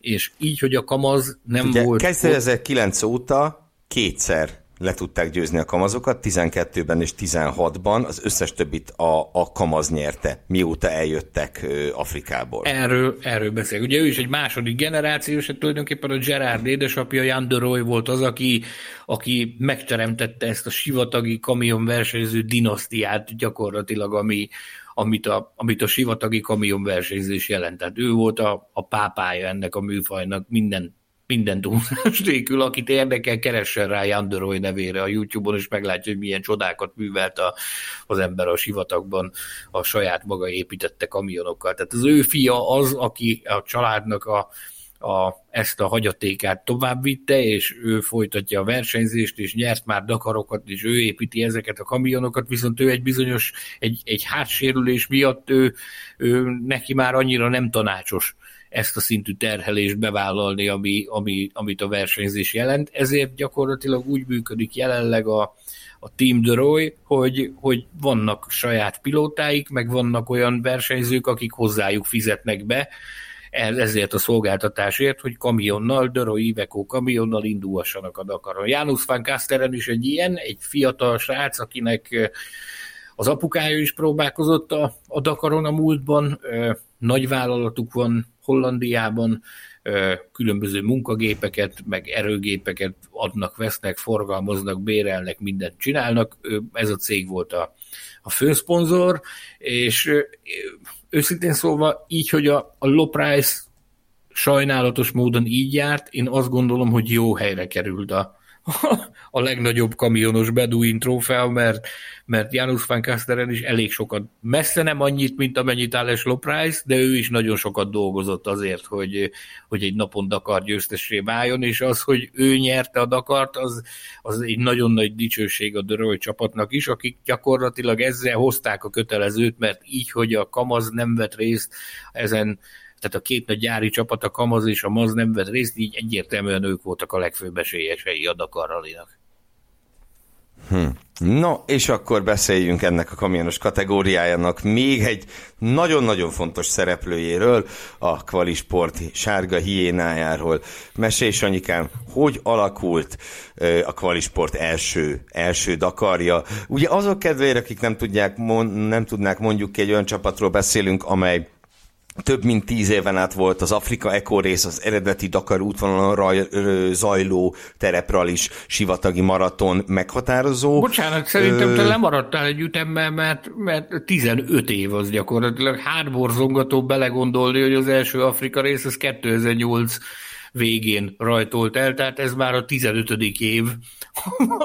hát, több mint 10, na, okay. jó van az úgy. Rendben, most átkukarcoskodjak egy picit, de... Kukacoskodj, kérlek. Minden esetre ugye egy többszörös Afrika rész győztes alakulatról beszélünk, amely végre valahára a Dakaron is megmérethette magát, és amely alakulat életében Mészáros Sándor barátom egy nagyon-nagyon fontos szerepet tölt be. Szóval, hogy alakult ez a Dakar? Ez a Dakar, ez úgy alakult, hogy megvalósult. Bár ez önmagában egy csoda. Tehát kezdjük ott, hogy annak idején Kovács Miklós ennek a csapatnak a versenyzője azért alapította ezt a csapatot, hogy, hogy saját maga építette versenykamionnal, induljon a Dakaron. Ez 2007-ben történt, a csapatnak az alapítása 2007 végén, Többször is eljutott a Miklós a Dakar különböző szerepkörben, alaposan tanulmányozta, aztán végül ráadta a fejét, hogy megvalósítja ezt a gyerekkori álmát, hogy, hogy elrajtol a Dakaron saját maga által épített kamionnal, csak hogy hát ugye ez egészen mostanáig váratott magára. Az első Dakar, amire benevezett, az a 2008-as Dakar volt, az az emlékezetes utolsó afrikai próbálkozás, ami soha nem valósult meg, mert terror fenyegetettség miatt ugye lefújták a versenyt. Ekkor tehát csatlakoztam én is ehhez a társasághoz. Abban az évben ugye részt vettek itt a Közép-Európa rallin, illetőleg akkor kezdődött a csapat története az Afrika részen. Majd hosszú-hosszú-hosszú afrikai évek után, és két győzelem után megszületett az elhatározás, hogy, hogy akkor, akkor ki kell próbálja magát a, csapat próbára teszi magát a Dakaron, beneveztünk a 2022-es Dakar rallira, mégpedig azzal a terve, hogy egy új építésű kamionnal vág neki a társaság ennek a hihetetlen, hihetetlen kihívásnak és hihetetlen kalandnak, de ugye ez a kamionépítési folyamat, ez épp a Covid időszaknak a végére esett, és a hihetetlen beszállítói csúszások, meg, meg egyéb malőrök miatt egész egyszerűen hiába voltunk benevezve a Dakar Rallira, nem tudtunk elrajtolni, mert nem készült el a kamion. Majd ez ugye még elszántabbá tette a társaságot, úgyhogy ez lett az a Dakar, amire, amire végül a nevezés is megtörtént, meg a részvétel is megtörtént ez már önmagában nevezhető kisebb fajta csodának, hogy ennyi, szerintem a legtöbbször Dakar indulást megkísérlő társaság az a, az a kvalisport. Mire végre eljutottak odáig, hogy, hogy ott tudtak állni a fiúk a, a rajtkapuban. Hogy hogy sikerült? Na ez már egy másik történet. A, az ember egyik szeme sír, a, a másik szeme pedig nevet. Ugye ez egy vadonatúj ö, versenyjármű, egy, egy konfigurációtól függően 1300-1500 lóerős, 5000 Nm nyomatékkal működő ö, sor, soros hathengeres motor által hajtott abszolút full egyedi építésű Scania versenykamion, amiben benne van a potenciál arra, hogy, hogy nagy eredményeket érjen el de hát ahhoz egy picit többet kellett volna menni sivatagi körülmények között, amire viszont nem volt, nem volt olyan szinten lehetőség, hogy, hogy ez megfelelően ki legyen tesztelve. Tehát egy, egy gyermekbetegségek által felszínre nem jött gyermekbetegségek által hátráltatott kamionnal állt oda Kovács Miklós pilóta, Ceglédi Péter navigátor és a kiváló konstruktőrünk, fedélzeti szerelőnk Ás László ennek a versenynek a rajtjához. Na most egészen jól indult a, történet a fiúknak. Nyilvánvalóan egy, egyfajta visszafogottságot kellett magukra erőltetniük. A technikát ugye egy ilyen hosszú maratoni, borzalmasan kemény versenyen nagyon be kell osztani, ennek jegyében visszafogottan kezdtek, még így is sikerült a második szelektív szakaszon összehozni a kamionos kategóriában egy napi tizedik helyezést, ami tulajdonképpen, ahogy utána néztünk, a, az elmúlt évtizedben biztos, biztosan a legjobb magyar részeredmény a, a Dakar Rallin, de aztán... Az én, ahogy, bocs, ahogy én néztem, utoljára Afrikában volt top 10-es magyar szakasz eredmény. Az pedig nem most az volt. Az pedig nem most volt, így van. Így van. Úgyhogy ez egy nagyon bíztató, meg nagyon ígéretes előjel, hogy, hogy tudja ez a jármű akár ezt is. Az is bíztató, hogy a visszajelzések alapján nagyon jól viselkedik dűnéken, meg, meg, meg nagyon jó a vezethetősége, meg minden, de hát a megbízhatóságán azon javítani kell. Ugye az, az, a verseny eleje azért rázós, sziklás sok volt benne a rázó sziklás terület, ott keletkezett egy hajszárepedés gyakorlatilag a, a légszűrőn, és előfordult az, ami korábban soha a büdös életben nem történt ilyen a, a kvalisportnál, hogy a, a megrepett légszűrő tartón keresztül ö, homok jutott a motorba. Az pedig ugye az álmos könyvek szerint sem jelent túl sok jót, amikor homok kerül a, homok kerül a motorba, úgyhogy ez ki is nyírta szépen a motort szépen lassan, úgyhogy amire eljutottak az ötödik szakasznak a végére, akkor abban megszületett a felismerés, hogy itt ebből, ebből gubac lesz.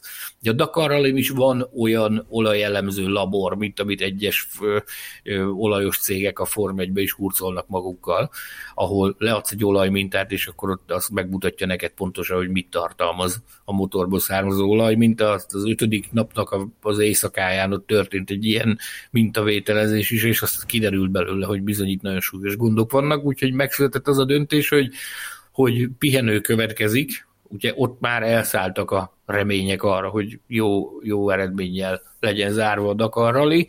Meg kell szervezni, mivel hogy ez egy abszolút nem várt probléma, meg kell szervezni az alkatrész oda juttatását, amiben, amiben komoly szerepe volt Fazekas Károlynak a többszörös magyar bajnok autóval, többszörös magyar bajnok, és immáron kamionnal versenyző Szkániás márkatásnak is, aki, akinek a segítségével hozzáfértünk tüneményes gyorsasággal egy olyan alkatrészhez, amit az egyik kollega önfeláldozóan nyakába véve a világot kiuttatott uh, Riádba.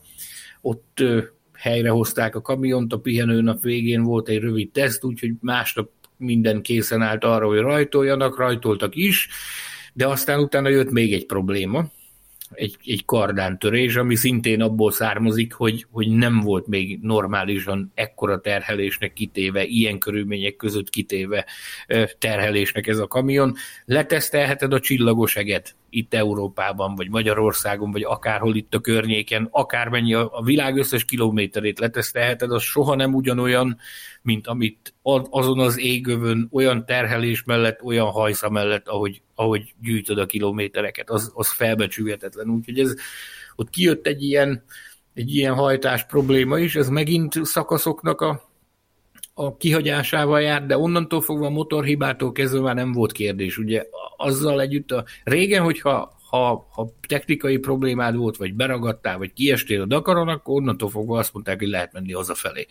Míg a bivakba se engedtek be. Na most ez annyit szelidült a műfaj azóta, hogy azért létezik már ilyen, hogy experience kategória, ami azt jelenti, hogy visszaállhatsz a mezőnybe, nem rajtolhatsz a, a felsőházban, a napi szakaszokon, de lehetőséget biztosítanak arra, hogy teljesítsd a távot, az idődet is mérik, az utolsó előtti szakaszig, mint ahogy az arra itt az adás előtt rámutattál az eredményközlő rendszerben, még az összesítésben is ott szerepel a, a, a, az egységed, hogy milyen helyen áll éppen, majd az utolsó szakaszról veszik ki azokat, akik experience kategóriában futottak, tehát nem minősülnek hivatalos célba érkezőnek, ennek ellenére létezik Dakar Experience célkapu is, tehát ott is van egy külön célceremónia, ahol azok, akik nem tudták versenyben érvényesen teljesíteni a távot, azok is megkapják a maguk is elismerő plakettjét, ösztönözve őket arra, hogy jövőre vissza lehet jönni, és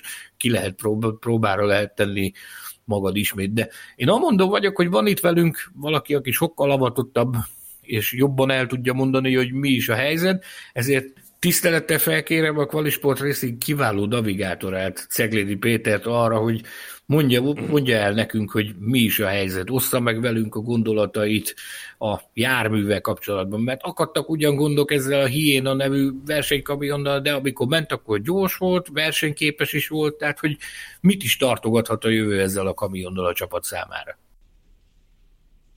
Nézzük a technikát. Hiéna, nem véletlen lett hiéna, ugye sivatagban nagyon jól érzi magát, ez bebizonyosodott most is. A technikai tudása, a felépítése mindenképp az én mezőnybe tartozik. Onnan jöttek a, a fejlesztések is, azokat a technikai alkatrészeket használjuk mi is, mint aki az elejébe megy.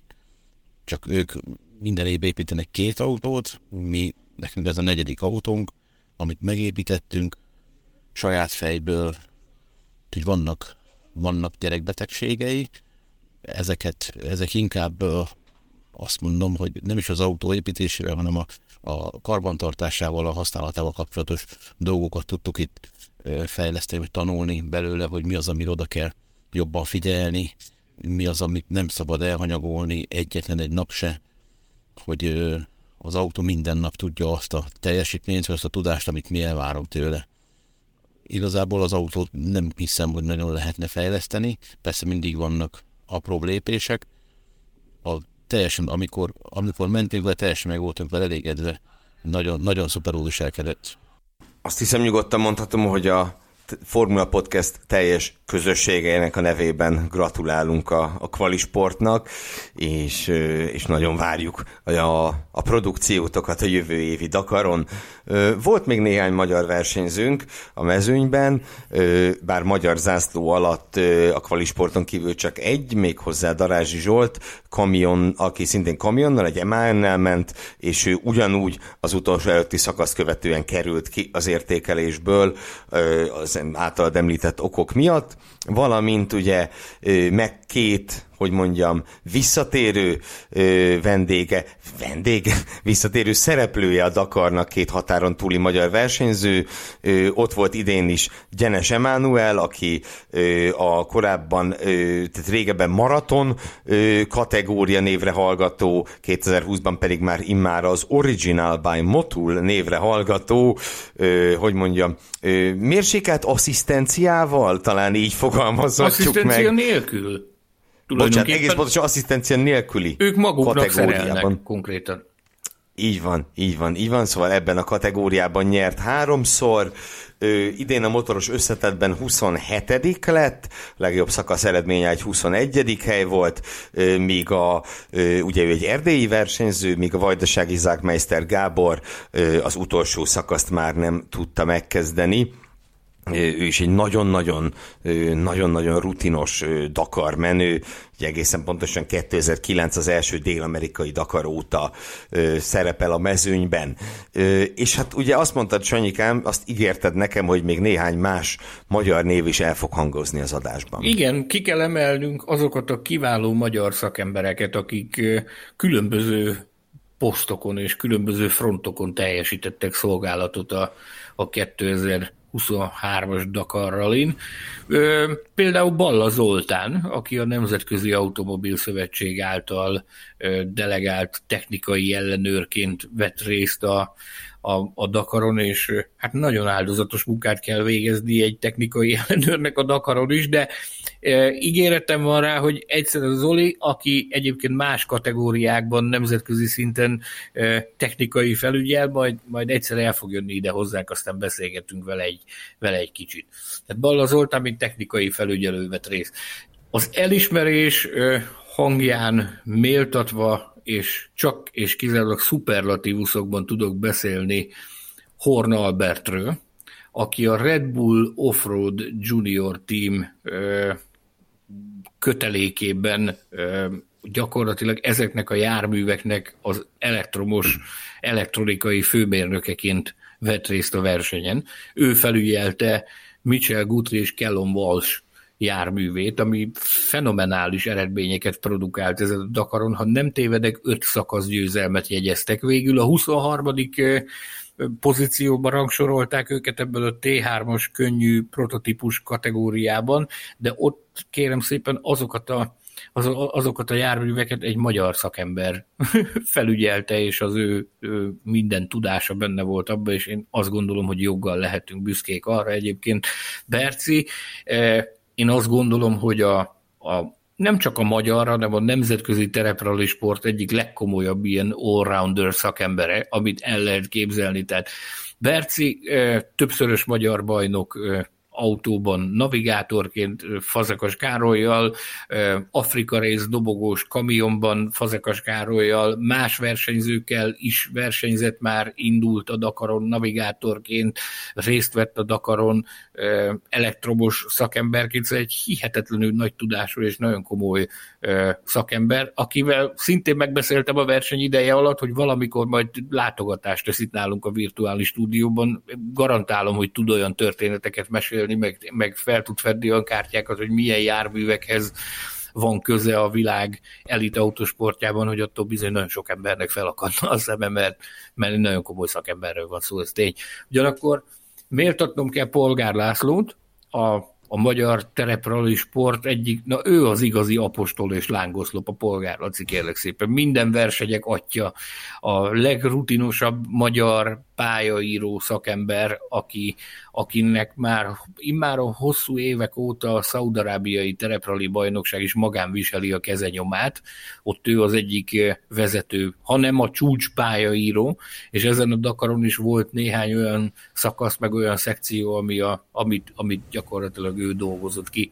Úgyhogy neki is jár a respekt, de szeretném méltatni még kiváló barátunkat, Grünwald Pált is, aki az Audinál gyakorlatilag a csúcs séf, tehát ő gondoskodik a, a, az Audi legénységnek a, a teljes ellátásával. Egy ilyen armadánál, amivel az Audi felvonult ezen a Dakaron, a Palinak is bőségesen volt, volt tennivalója. Ugye ő már, már egészen régóta csinálja ezt a fajta tevékenységet az X-Rate kötelékén belül, és hát messze földön híres az a, az a sok kreáció, amit ő képes alkotni, a semmi közepén a legfinomabb falatokat képes prezentálni, úgyhogy Grünwald Pálnak is jár a taps, meg a gratuláció a Formula Podcast részéről. Ez így van.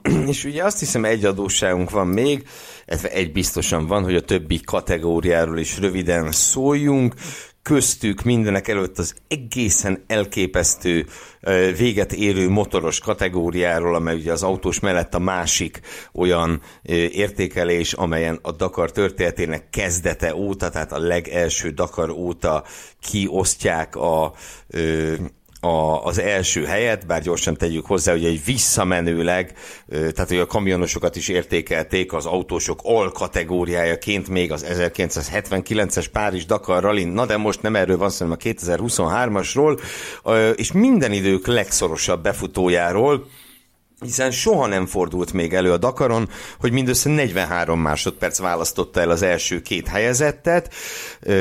Az utolsó előtti szakaszon még Toby Price vezetett, korábbi Dakar győztes motorosról beszélünk, a személyében egészen pontosan kétszer győzött már, 2016-ban és 19-ben, de végül nem ő, hanem a tavaly előtti győztes Kevin Benavides szerezte meg második győzelmét, mindketten a KTM versenyzői egyébként, és így a KTM hosszú szünet, önmagukhoz képest mindenképpen hosszú szünet után tért vissza a dobogóra, hiszen arról a dobogó tetejére egész pontosan, hiszen arról a gyártóról beszélünk, amely 2001-től 2019-ig az összes takart behúzta a motorosok között, és aztán zsinórban háromszor nem győztek. Jó, tegyük hozzá, hogy tavaly ugye a Gas győzött, ami gyakorlatilag egy KTM, csak nem ezen a néven, valami olyasmi, mint amikor 2003-ban a Bentley nyerte a Le Mans, ami igazából egy Audi volt.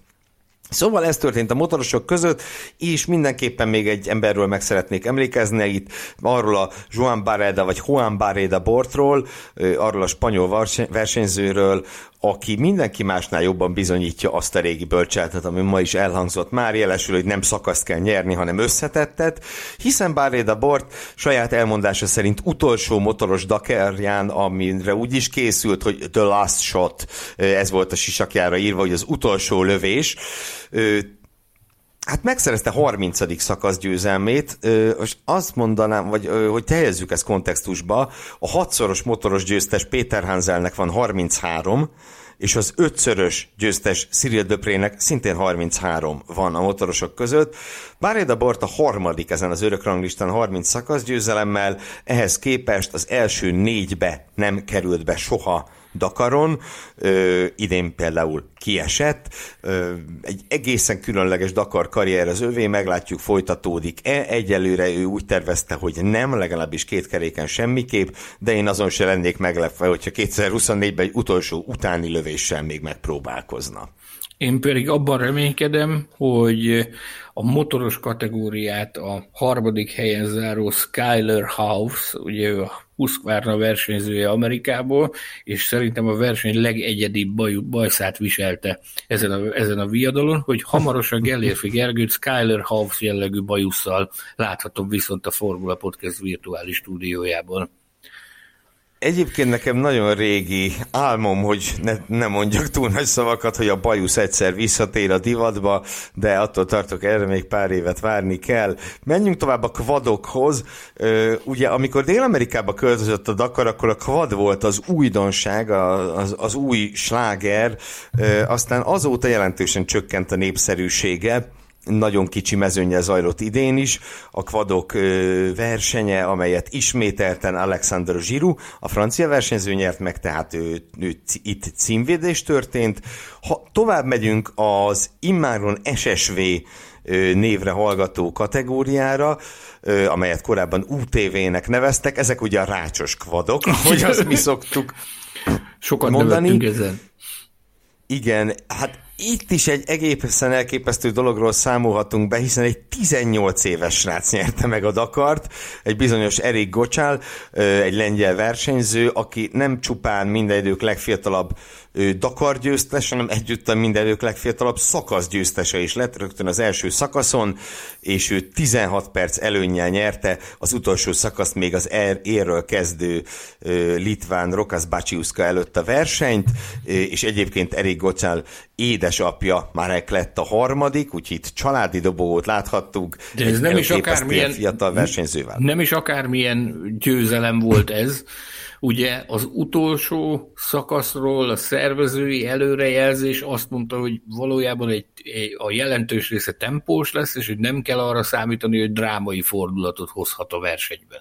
Ehhez képest ugye eh, Rokas Bacsuszka Litvániából három perc 3 perc 24 másodperces előnyel vágott neki ennek a menetnek Erik Gocsál is spanyol navigátora Oriol menne előtt, de valamilyen technikai problémájuk adódott a, a szakaszon, valami, valami gondjuk támadt, és amikor beértek Gocsánék a célba, akkor ők még nem tudhatták azt, hogy ők valójában megnyerték a Dakart. Beszéltem néhány kollégával, akik, akik ott ólálkodtak, és nyilván lengyelek, akik, akik ebben voltak a legnagyobb érdeklődéssel ez iránt, hogy akkor mi lesz ennek a végkifejletés, azt mondták, hogy drámai pillanatok voltak, hogy, hogy nem tudták, hogy mi történik, majd egyszer, aki, aki mögöttük érkezett, azt mondta, hogy egyébként a bacsuszkának gondja van, és bent áll a szakaszon. Tehát, hogy nem indult még el. Akkor ugye elkezdték számolni az időt, majd amikor megérkezett a bacsuszka, akkor kiderült, hogy valójában elbukta a Dakart, és a gocsálék nyerték. Ugye azt mondták, hogy szívszorító pillanatok voltak, meg elképesztő érzelemdús másodpercek azok, amikor ott kiderült, hogy valójában milyen győzelem született. Talán ez volt a legnagyobb, a legnagyobb ilyen céldráma a, a Dakaron 2023-ban. Hát ugye szoros versenyben a motoros, verseny, motoros küzdelemben, amely szintén az utolsó szakaszon fordult meg, akkor jöhet az én személyes kedvencem, a, a T3, az a könnyű prototípus kategória, ahol egy elképesztően színes mezőn gyűlt össze. Nyert szakaszt például Krisztina Gutierrez, aki jelenleg mindenképp az első számú női terepralisnak, sőt én azt gondolom, hogy jelenleg az első számú női autóversenyzőnek számít. Ugye többek között ő is nyert szakaszt, nyert szakasz az általad említett Mitch Guthrie, ugye magyar segítséggel, nyert szakaszt az a Seth Quintero, aki korábban minden idők legfiatalabb, ha jól emlékszem, minden idők legfiatalabb Dakar versenyzője volt ő egészen pontosan végül az összetett második helyén zárt.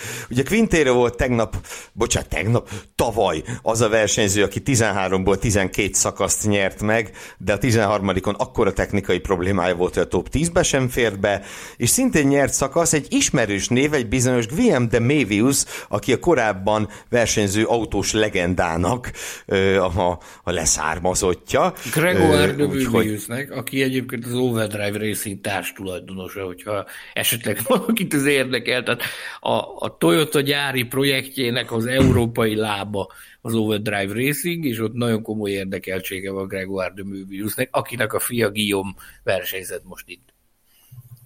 Így van. Aztán, hogyha tovább megyünk, szintén nyert itt szakaszt az a Csálekó López, aki korábban ö, motorral dobogon végzett a Dakaron, UTV-vel pedig háromszor is győzött. Ugye itt a mondhatni rokon kategóriára könnyű prototípusra váltott, és még valakiről szeretnék beszélni, arról az Ignáció Casáléről, aki egy igazi kategória szédelgő, egy csílei versenyzőről van szó, és hát ugye Casale, hát ő már tényleg mindennel épp csak mosógéppel nem indult a Dakaron, kvaddal győzött kétszer, de ment ő motorral is, ment UTV-vel is, tavaly éppen kamionnal nyert szakaszt, most pedig könnyű tripu- prototípussal szerzett jó pár kategória dobogót, és vagy szakaszdobogót, és akkor itt van a győztes, egy bizonyos Austin Jones az Egyesült Államokból, aki tavaly az UTV kategóriát, idén pedig a könnyű prototípust nyerte meg.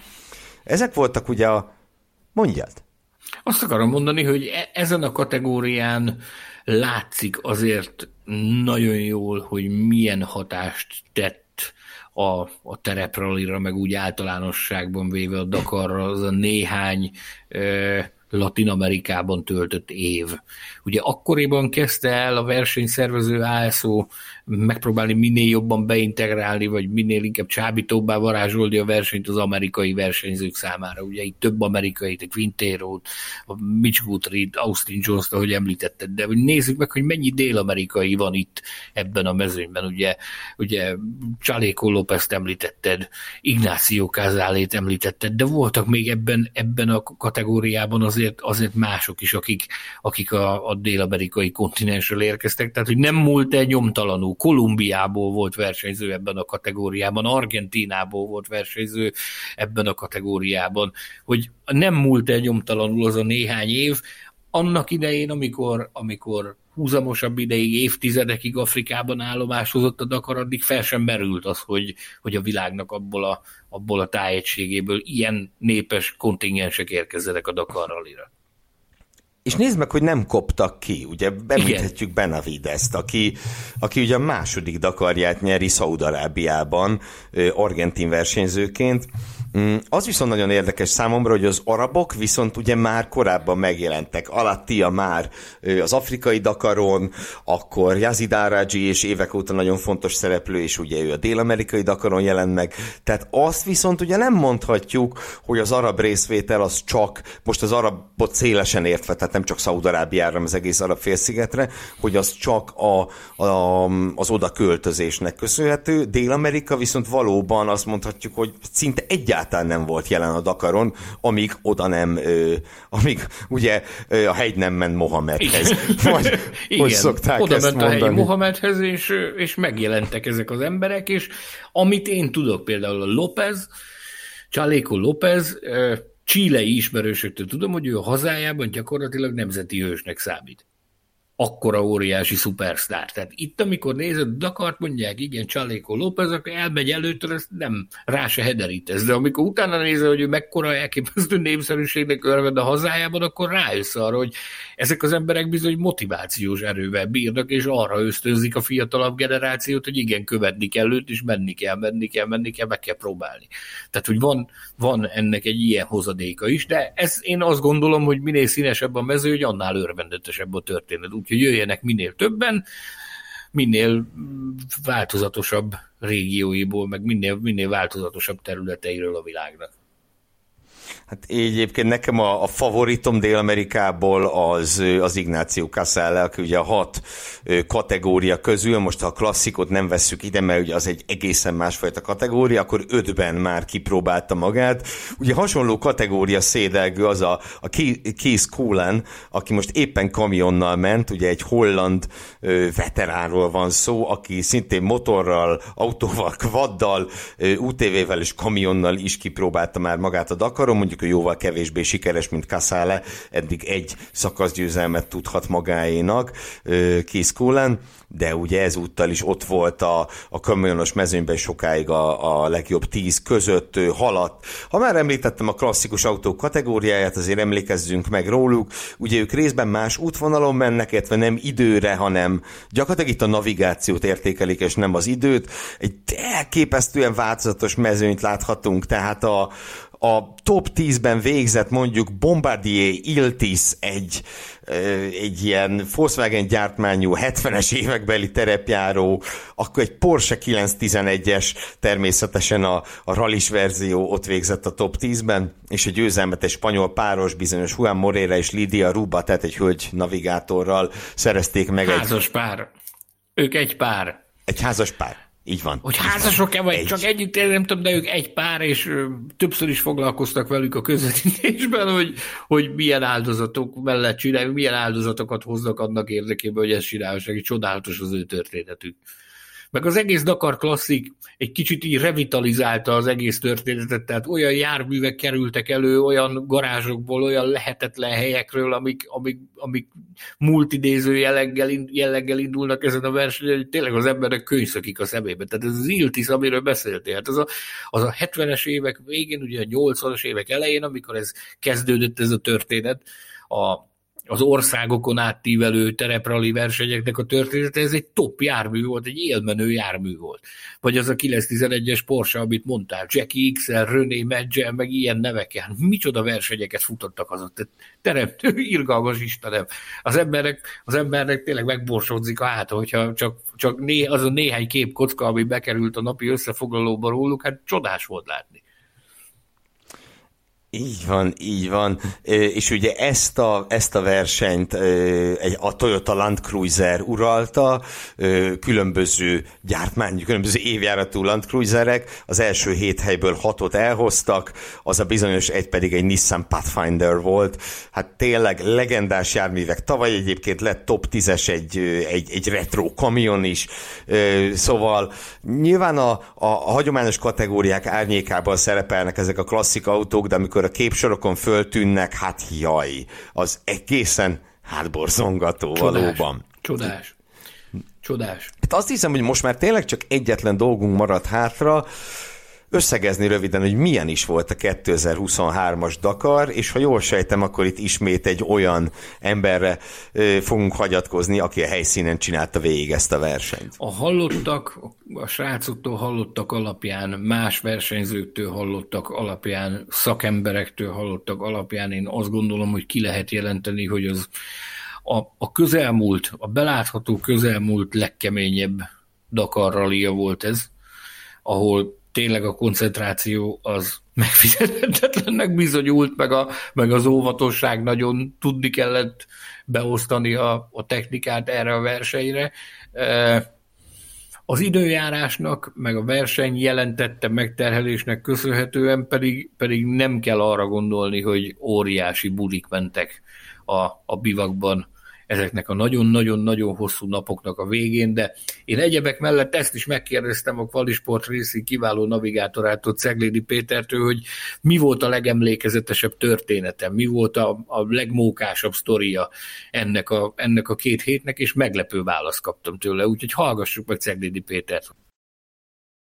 Vicces, mulatságos történetet nem nagyon tudok most így feleleveníteni, mert azt vettem észre, hogy mindenki egy kicsit be volt feszülve, mindenki egy kicsit tartott ettől a versenytől, senki nem merte igazából poénosra venni egyetlen egy mozzanatát sem az egész itt tartózkodásunknak, úgyhogy nagyon nagy rögések, meg, meg viccelődések, ilyenek most nem jellemezték a csapatot.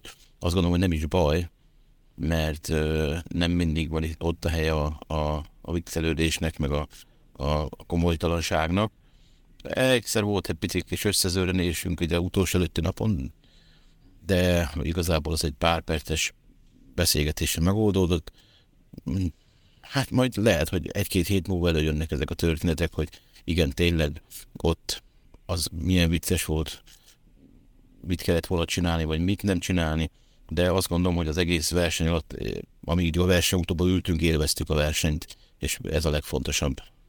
Hát barátom, ha én, ha én választhatnék, én azért a sok kategória közül mégiscsak a klasszikban mennék végig a Dakaron, nem tudom, velem tartaná le, hogy melyikünk vezet, azt még eldöntjük, mert csak, már csak az is, mert megakadt a szemem. én.